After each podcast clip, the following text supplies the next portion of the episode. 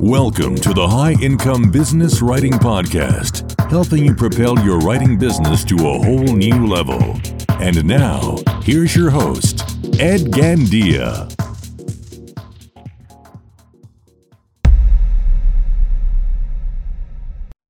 Hey there, welcome to another episode of the High Income Business Writing Podcast, the number one podcast for business writers and copywriters who want to earn more in less time doing work they love for better clients with well over 1 million downloads from listeners just like you across 101 countries.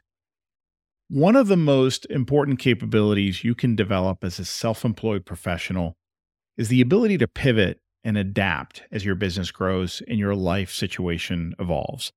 Not only is life full of surprises, but what may have worked for you, let's say five years ago, may not be as palatable or as appropriate today.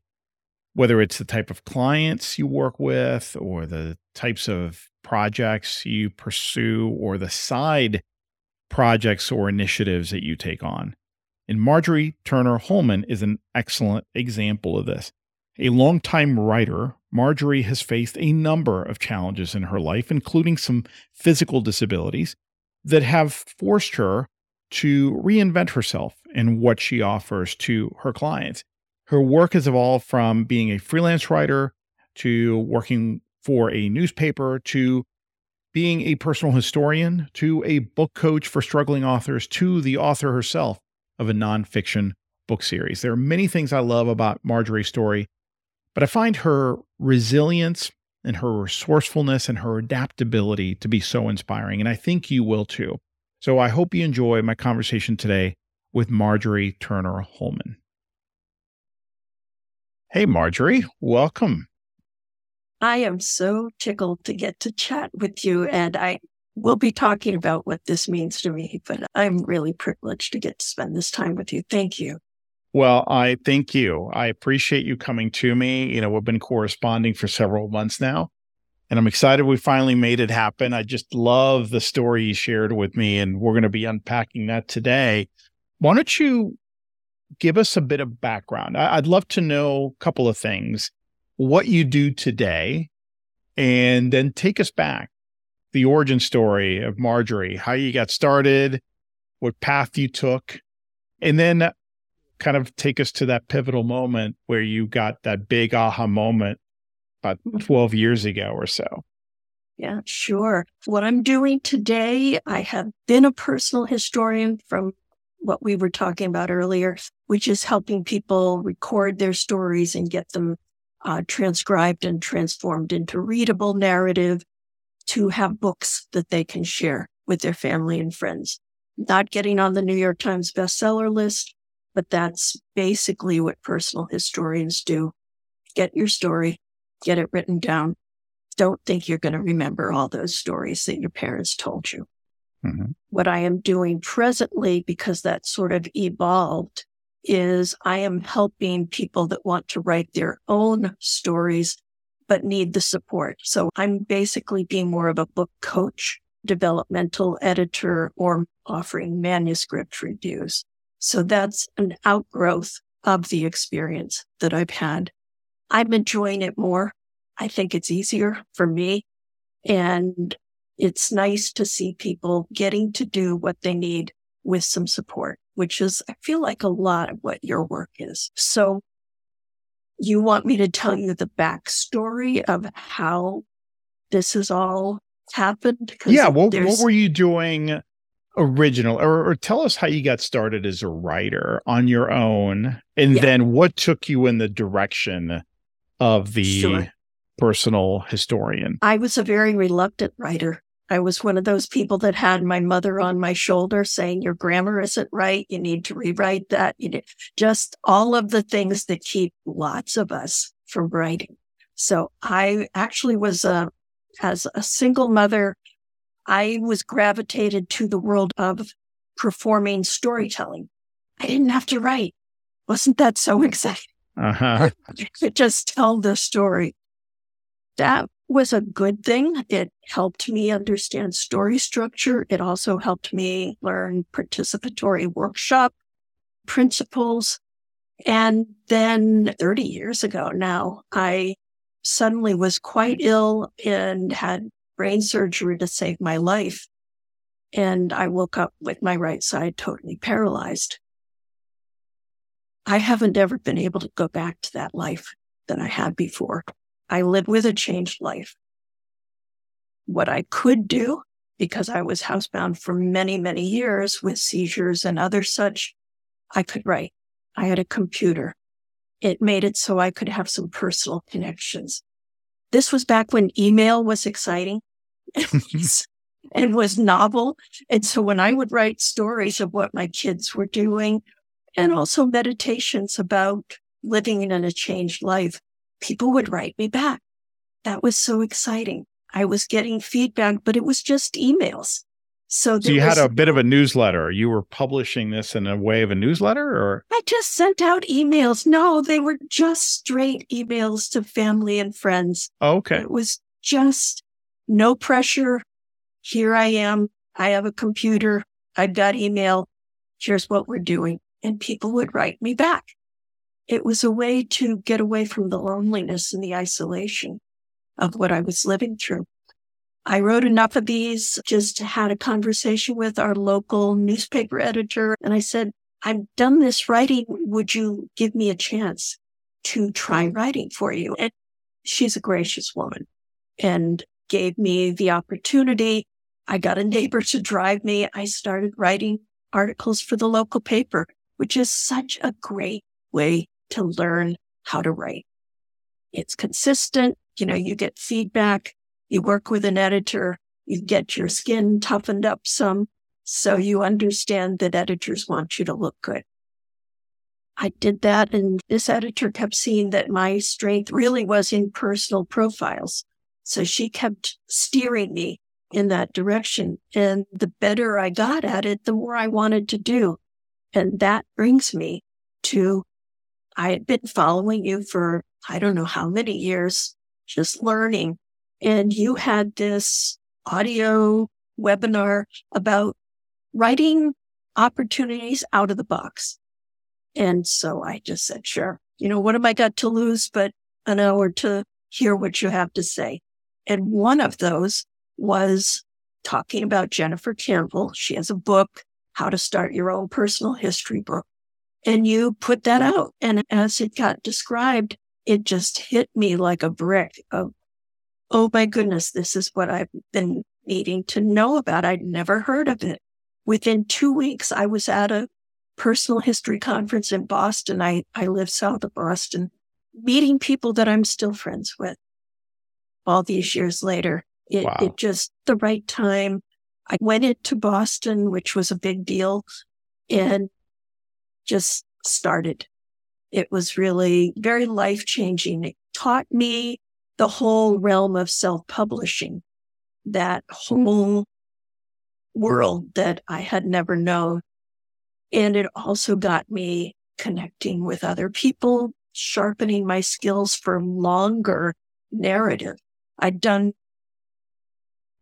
1,000, 2,000 word profiles. This was now 30,000 words that I was helping drawing people out and the basis of it is interview. It's as opposed to genealogy where you're looking at all the dead facts of what people have done.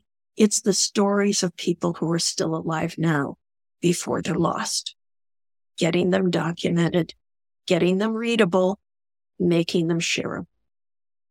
Interesting. Interesting. So you find yourself at this conference.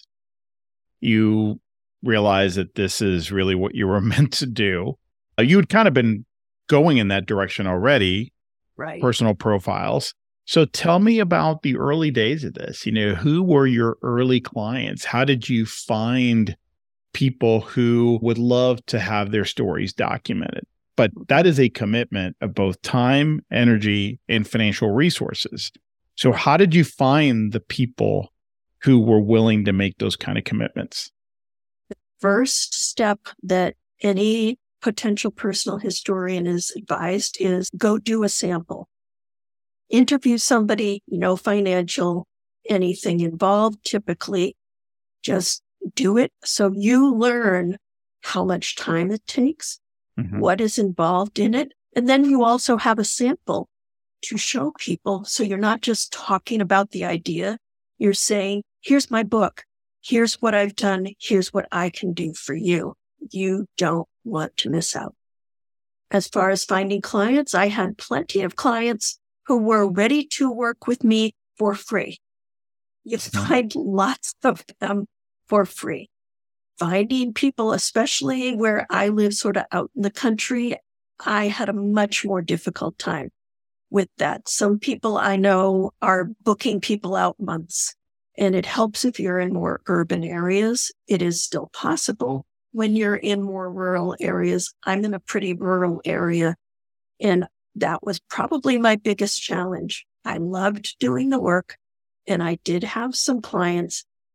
I also found it personally for me.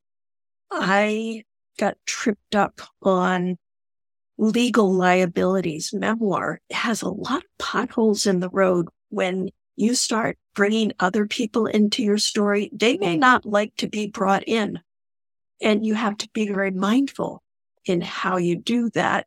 And I came across several where it became very problematic and kind of took the fun out of it for me. I found myself moving towards basically people came to me who wanted to write their own book and needed support. And so just kind of by happenstance, they started coming to me and I said, I really like oh, a lot more. It's their book. I don't have the headaches of it. I can cheer them on and I can do manuscript reviews saying, you know, you can't tell us that you were engaged to one person and then met your future husband and that poor guy that you were engaged to just disappears. Help us. Yeah. And, and uh, you know, the reader's going to be wondering the rest of the book, where did that poor guy go? Loose How end. did you dump him? yes. So those kinds of things I love to read. So anybody who's a writer should read a lot just because it's like artists with going to the museum and practicing copying the masters. You practice your muscles for writing by reading. I want to come back to your days as a historian where you were actually sure. writing some personal histories. How long were you doing that before people started coming to you who no, they were just interested in getting some coaching? Not for you to write it for them? Sure. Probably about 10 years. Oh, so it was a long mm-hmm. time. Okay. It was. I wouldn't say for me that it was financially very satisfying because I really did have a very hard time finding clients. Well, you said you live in a rural area. So I'm curious as to how much you felt that physical presence mattered because I assume that a lot of these interviews are conducted over the phone anyway, or do you find that no, you have to be physically present there? The pandemic has changed that. Sure. But for the most part, a lot of your clients as a personal historian are going to be older. And so even just handling what we're doing now by Zoom is problematic. And so for a lot of potential clients, you really do have to be physically there in person. The pandemic made that much more difficult. And so people adapted some. But for me and my health challenges, I don't travel easily. And so I, I really had confined myself to about an hour away from my home. So there are a number of clients that I turned down because I physically wasn't able to get to them. So the process is, did you want me to talk a little bit about the process of being a personal historian? Or well, I, I, I would like to touch on some of that, but I, sure. I guess before we get to that, what do you feel looking back at what went well and what didn't go well, other than physical distance? What other challenges do you have to overcome and then what do you now realize needs to happen for you to overcome them? So you mentioned mm-hmm. the financial viability. So if one of the challenges is you know people just didn't have the budget to pay for this, then Right. looking back, what do you think would have been a way to get around that? What would have been helpful and what didn't happen several times was that I did a memoir for someone who was going to have a big celebrations. This happened several times. One, once they never finished it. And Mhm. so we never had the celebration. That's basically one of the advices is always have a book launch with your author so that they can invite their friends and family. And that's where you're going to get word of mouth because everyone's excited. They see it. They hold the book in their hand. You're right there with them. And so the first one I thought would happen, the family members never finished the book. So all these people that they were going to invite, it never happened. I had another client who was ready to have exactly that 80th birthday party and his birthday was in June of 2020. I see. We yeah. were doing a lot of parties. Not great timing. Yes. It, it wasn't great timing at all. And it would have been up here in Massachusetts and it just didn't happen. You know, what it, life happens. And, Sure. and so those would have been really advantageous. Those are like the primo ways of getting a really good kickstart to move into word of mouth. Um, I did lots of presentations at senior centers, at libraries. Uh, I've written articles for the newspaper. I interviewed church members and got their personal history. And that booklet never got published. So, you know, a bunch of different things didn't happen. I did a community history and got paid for that, which was very exciting. And the book launch was April of 2020. Again, just, you know, lost opportunities that there was nothing that could get done. And so, yes, I moved a lot more to things that I can do online with people who are younger and are able to handle the Zoom calls and other such. I work with people now from Washington State, a client I just booked with in Vancouver. I've had people in Virginia. I've had people, you know, I'm not sure, several people, other projects, Detroit, Milwaukee. It doesn't matter for all those. So that the kind of work that I'm doing now is much more suited to my own challenges and just works better for my stamina.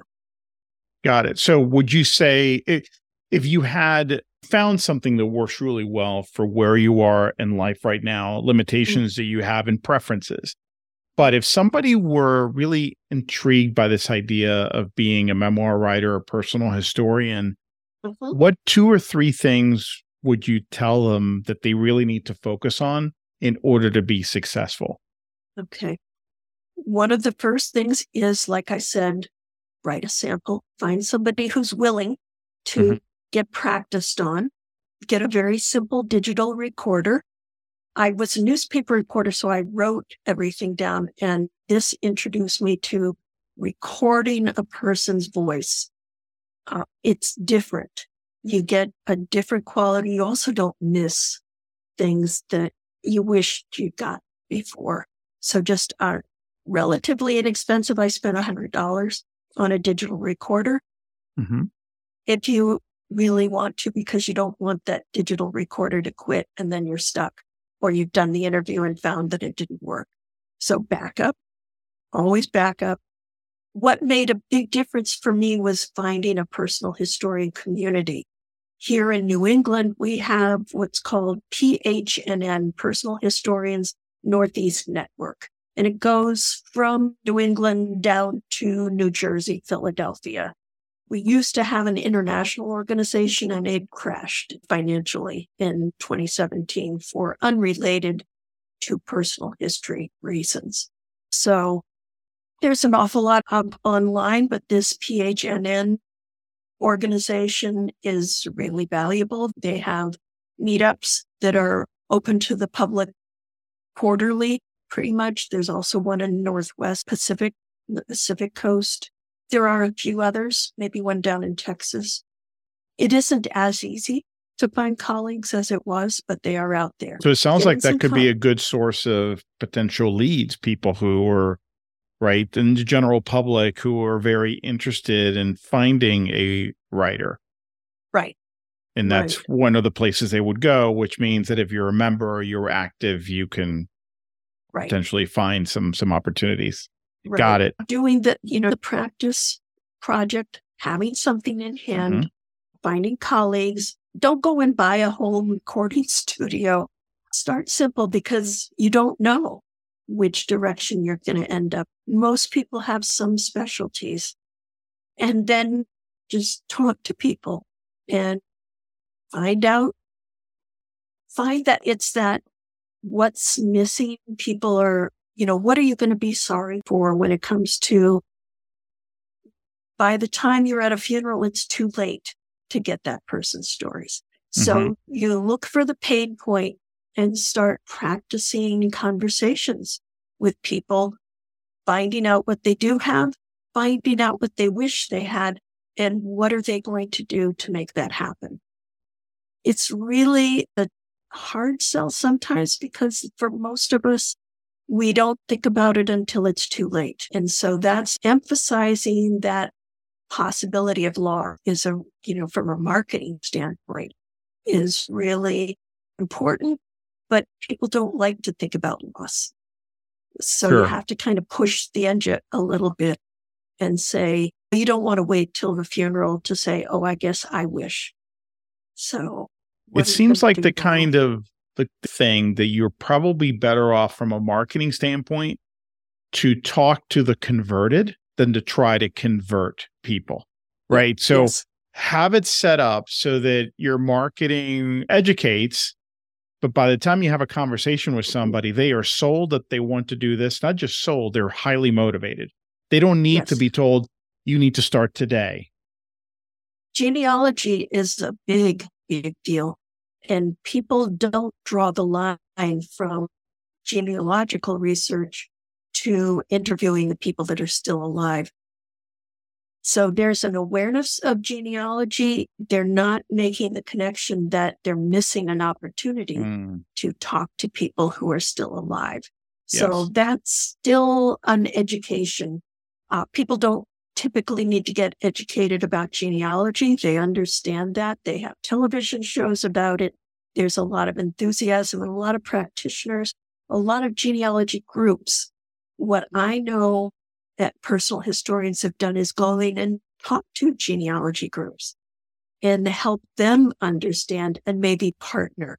I have partnered with genealogists. I've actually gotten referrals from them to work with clients. Yeah, it's perfect jumping off point. I get that.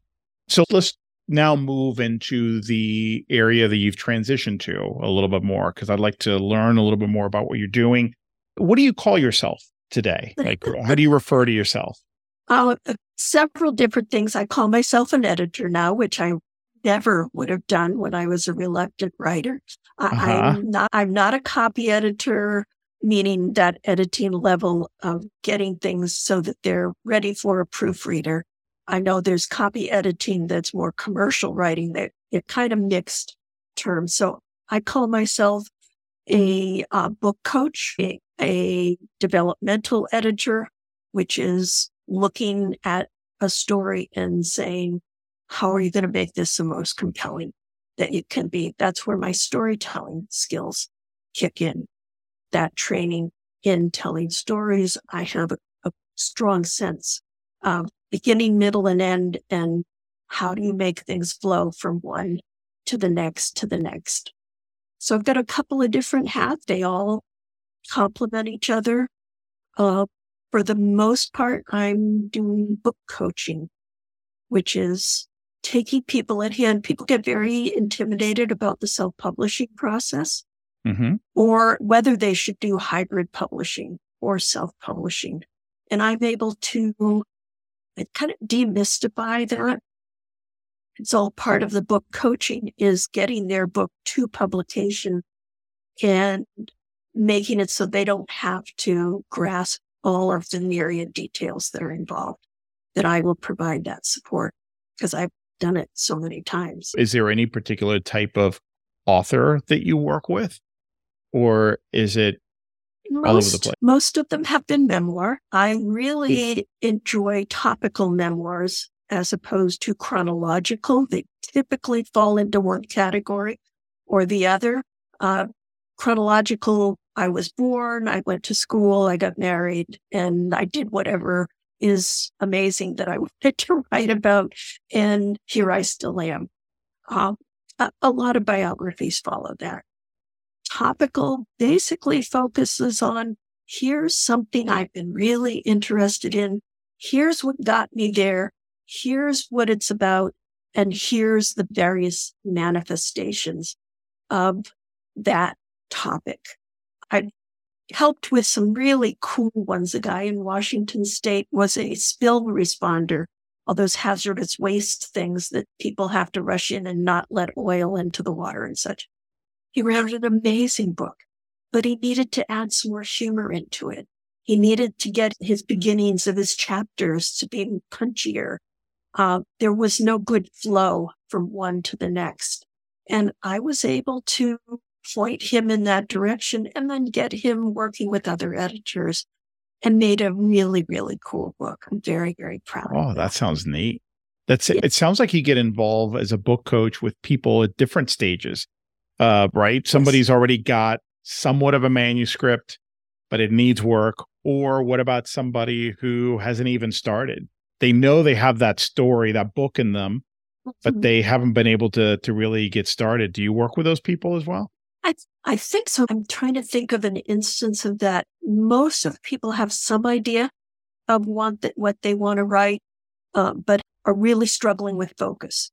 Mm-hmm. So they have a germ of an idea. Okay, I would work with someone like that. Yes. It could be I have the idea, but you know, I need some help getting it out of me, or they think they have it down. You just named an example where, well, yeah, but it's not very focused it's kind of all over the place. Or I have something workable, but it's got issues, right? So that's mm-hmm. where the mm-hmm. developmental editing really comes into play. I can't think of an instance where somebody came to me just with a germ of an idea and said, help me write this. I'm trying to remember. I feel like I might have, but can't think of it right now. Most of the people I can think of have written something, but know that they need some help. Okay. They just, you know, they understand, but they're not even sure what to do. And so I basically will do a manuscript review and then go back and say, here's what I've seen. Here's what we can do if you'd like to work with me. What would you say is your typical coaching engagement lengthwise? How long do you typically work with an author? Again, it varies. I have worked with a person for a year. I've worked with a person six months. I've worked with a person just, you know, a month or two. It really completely depends on the quality of their writing, how much work they're able to do, how much time they're able to commit to it. A lot of times I will meet with a person every week or two if they're really motivated. And then they'll send me stuff before we meet again. And then we'll go from there but we do regular check ins. So a lot of it is writing accountability. I like it. I mean, it sounds like I can tell that you are really enjoying this work, that mm-hmm. this is really what you were meant to be doing. And it's interesting how it evolved, right? Because I yeah. don't get the sense that this was your plan all along. It just kind of evolved into that. Um, it, it wasn't because then it takes us into my Easy Walks books. And that was not at all what I had in mind. But if I hadn't done all this other work and hadn't learned the self publishing when I sensed the need, when I saw the need, I would have just said, well, that's not something I can do. And I had the tools in place. I'd already published, self published books. So I knew I could do it. And what it required was going out and doing the field work. Did you want me to explain just a little of how that? I was started? just going to ask you, why don't you tell us about the Easy Walk books? Because I think it's a fascinating story and really want to know where it's taking you, not just the books themselves, but the community that you've been able to build. Right. I was writing for a newspaper even as I was doing this personal history work. And I just get bored after a while. I'm, I'm an instigator. I'm not a sustainer. I like to get things started. And so I said to the editor, how about if I just write about local trails that people might want to visit? We can just make it a series. And so I went out with my photographer and visited local trails that I knew of. And after about a year, so about 12, I finished that and said, you know, I'm, I'm ready to do something else. So I just put them aside. I kept trying to find people that would put them up on a website. I had a sense it might be a resource and nobody had the capacity to do that. I had a writing website. I'd been inspired by you and from Peter Bowerman, is it? Yeah. That's Peter where I learned about you was through Peter, Okay. through his book. So, you know, I had a website uh, in marjorieturner.com through all these changes. It was really good. Peter said, just make it your name. That's not going to change. And what a great piece of advice that was. So I put the articles on my website and people kept finding my website. They would ask questions like, where's Joe's Rock? Well, it's a trail in the next town.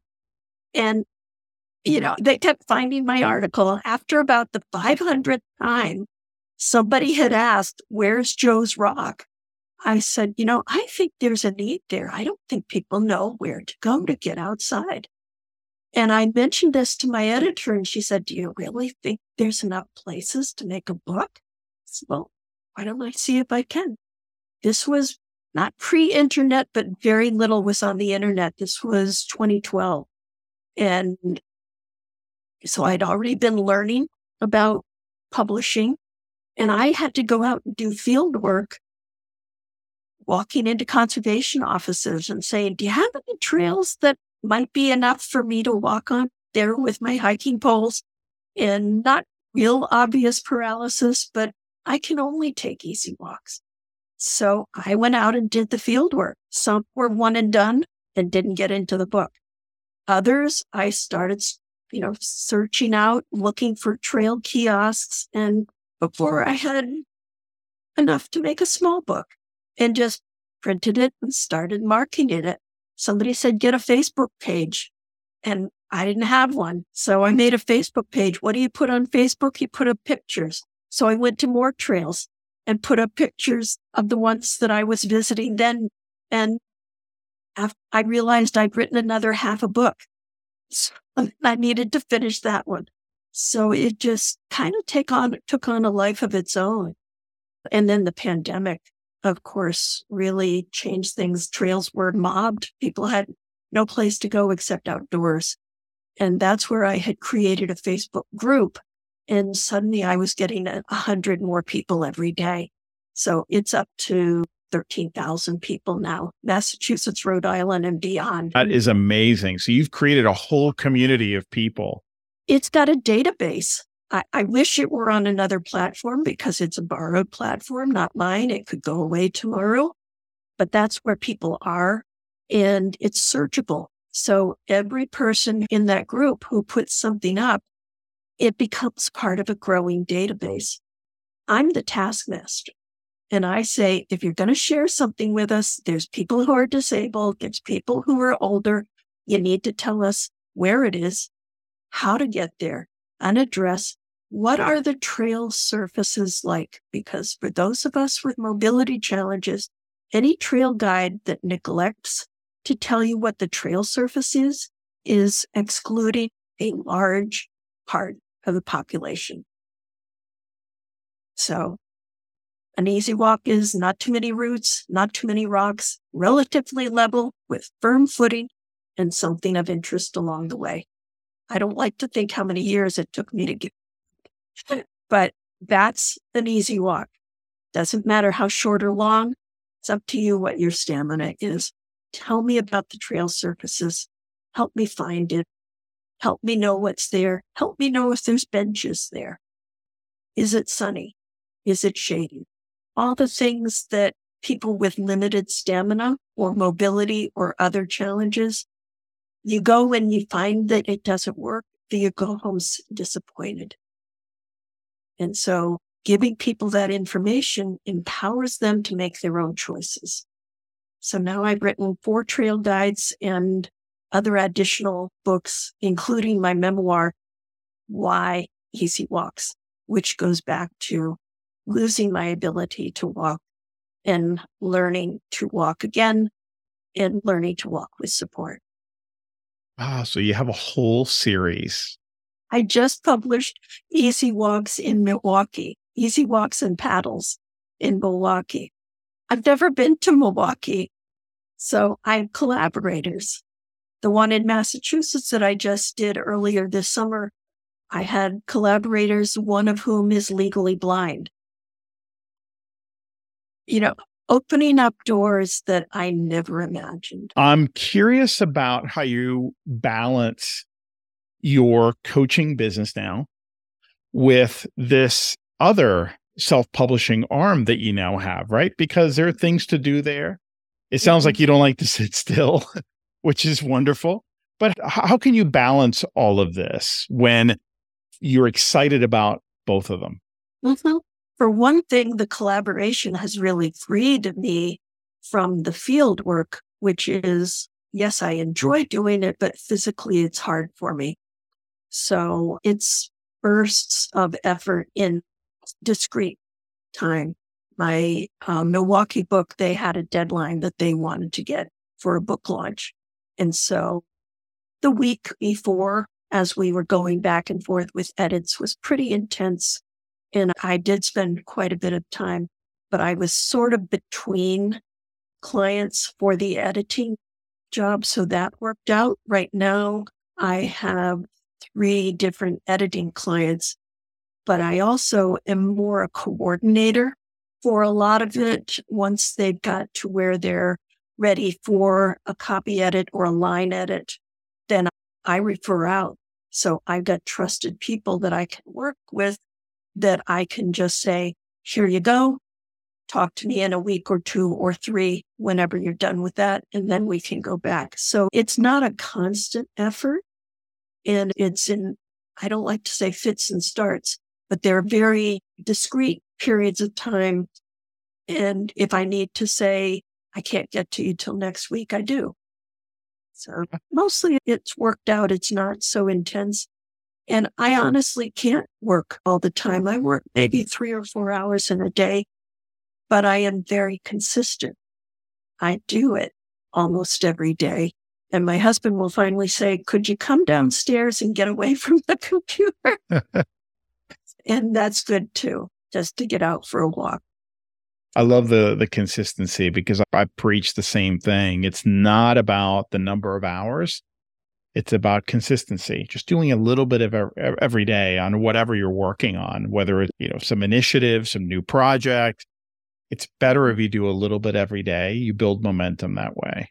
I truly don't work eight, ten hours at a time. I physically cannot do that. I lose my focus and I just really not able to maintain that. But yeah, I work usually late morning, into early afternoon by four o'clock, I fade. It's very hard to focus. After that, if there's something really necessary, I'll come back up after supper and maybe work for an hour or two. But mostly it's limited time, but very consistent. So I'm curious about where you see things heading. You know, what future projects do you have in mind? What ideas are you thinking about pursuing? Anything come to mind? I would welcome more collaborators with the Easy Walks projects. It's just fun. It isn't tremendously lucrative for me at this point because the people that do the field work deserve to get paid for their time. I'm mm-hmm. basically mm-hmm. writing contracts that make it so I keep the online sales. And since they're local, any marketing efforts are to their benefit for the physical books. So you know, I gave the copyright away for one nonprofit organization I worked with. And I'm really sorry I did mm. because mm. I no longer have the control to be able to order books when I do make local presentations. So for these others, even though they're a long ways from where I live, I want to keep the copyright because it makes it a growing body of work that I have. I'm happy for them to get rewarded for their work. And I would welcome more of those. Like I said, I'm negotiating with somebody in Detroit right now. Never been to Detroit. There you go. So, so we may have a few listeners who might reach out to you and, you know, with some ideas there. It takes a lot of cooperation. You know, it really yeah. is a lot of communication, but Zoom or phone calls and email or WeTransfer for documents, it's really not a barrier at this point. And it's, for me, it's a tremendous amount of fun. Oh, I bet. I bet. So, Marjorie, as we wrap up, I got a couple of, of questions for you. One is a, a bigger question and then a, an easy question for you. But I'm I'm wondering as you reflect on the journey that you've taken, what impact you hope you will have on the writing community and beyond that, particularly those with disabilities? I did write a book specifically targeting those who live with a changed life. And that's the more spiritual side of things. It's my liturgy of easy walks. It's a series of meditations about the process and the experience of dealing with loss, dealing with change, finding a way to create a new life that you never planned on. I have been told that that book has made a difference to some people. Oh, I bet. That means a lot. It's not just that it's my story, but people are able to see those core less life lessons in what I'm writing about. It's not just me, me, me. Here's my story. Here's mm. life lessons learned. Take what you can from them and leave the rest. So for that, I feel very strongly I've become much more of a disability advocate. When I first started writing the Easy Walks books, I didn't really acknowledge the disability. It was just a trail guide. And as I've gotten into it and done more presentations and had more questions, I've become much more comfortable. For a long time, I wanted to pass as normal until I wasn't able to. And at this point, I've really made peace with a lot of that and understand how important advocacy is and for normalizing differences and helping people understand that all of us live with adaptations to get through life. We have stairs. We don't all have to climb up ladders. We don't have to climb like climbing a tree to get in our house. You know, we have cars that get us place. We don't have to go everywhere on foot. You know, we've got running water as opposed to hauling things. So much of modern life is adaptations without the resentments that there are for people with disabilities. People grow impatient with why do we have to spend money on that? Well, we spend money on every kind of adaptation, but mostly we don't acknowledge that they're there because they're for normal people. They're everyday stuff, but they're all adaptations of modern life. That is a powerful perspective. And thank you for sharing that. I think that's beautiful. I'm in awe of what you're doing. And thank you for being you, for being authentic, for being an advocate for people who may not really have you know that voice so I, I, think that's fantastic i love that you're able to take your gifts and your talents and your passions and you're able to give back to the world I write so, a lot about the, how powerful it is to feel like we have something to give, because especially if you're in a tough place in your life, uh, that feeling needy is not an admired part of our mm. culture. It's a very shameful part for the most part. And learning to understand that everyone has needs, everyone has something to give. And if nobody ever does the receiving, who are you going to give to? Yes. Oh, somebody's got to do it. Yes, I love it. I love it. So, Marjorie, so here's my last question for you. I want people to know where to learn more about you, your work, your books. Where can I send them? What would be the best place or places? Thank you. It's marjorieturner.com. Thank you, Peter Bowerman, for telling me that years ago to advise just use your name. M A R J O R I E, marjorieturner.com will get you all sorts of things there the books, the editing. The Facebook group? Is there a link to the Facebook I'm, group there? I think it's in there. They, the Facebook group is Easy Walks, Massachusetts, Rhode Island, and beyond. Okay. So that's, that's an easy thing to search for. Okay. I think so. Yeah. It's a private group just to keep the spam out. But all you have to do is tell me where you like to walk. It's not tough. So okay. I'll let you in and then it's a protected space that anybody can share in.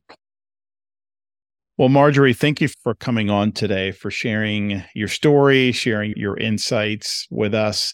I do want to just commend you for one thing uh, beyond everything that I've already said. You took action, took in what I like to call inspired action. You know, what is it, 12 years ago? You you heard, read something I put out there, and that was a spark that took you on a very different path. And that might not seem like a big deal, but I can't tell you how many people just hear something, get that nudge, they don't act on it, and uh, things don't get better. So I think you're a beautiful example of someone who went ahead and they felt inspired. They didn't wait. They started looking into it, started taking action, and look at you. So thank you for doing that. And thank you for reminding all of us that that's super important. You know, a lot of us, I, I don't want to keep you, but a lot of us have that inspiration to give people. And if we ever hear that somebody's inspired, we say, Oh, wow, that was really something. And I say, well, it doesn't take a lot, but it takes something. Mm-hmm. And for those of you, those of us who offer that something to see somebody take it and run with it is really means a lot. So I have felt grateful that I could tell you that you did something. And that was what it took. So do something. You never know what's going to happen. I bet you didn't have any idea that that was going to happen. Not at all. Thank you. Thank you. Thank you. And we'll end on that note. So, guys, check out Marjorie's website, check out her books, her resources. And again, Marjorie, thanks for coming on today. I really appreciate you. My joy. Thank you so much Ed, for everything. Well, that's it for today. I hope you enjoyed the episode. And just a quick reminder to grab your free copy of my latest book, Earn More in Less Time The Proven Mindset, Strategies, and Actions to Prosper as a Freelance Writer. You can get your free copy at b2blauncher.com where you will also find the detailed show notes to this and all my other episodes. Enjoy and have a great day.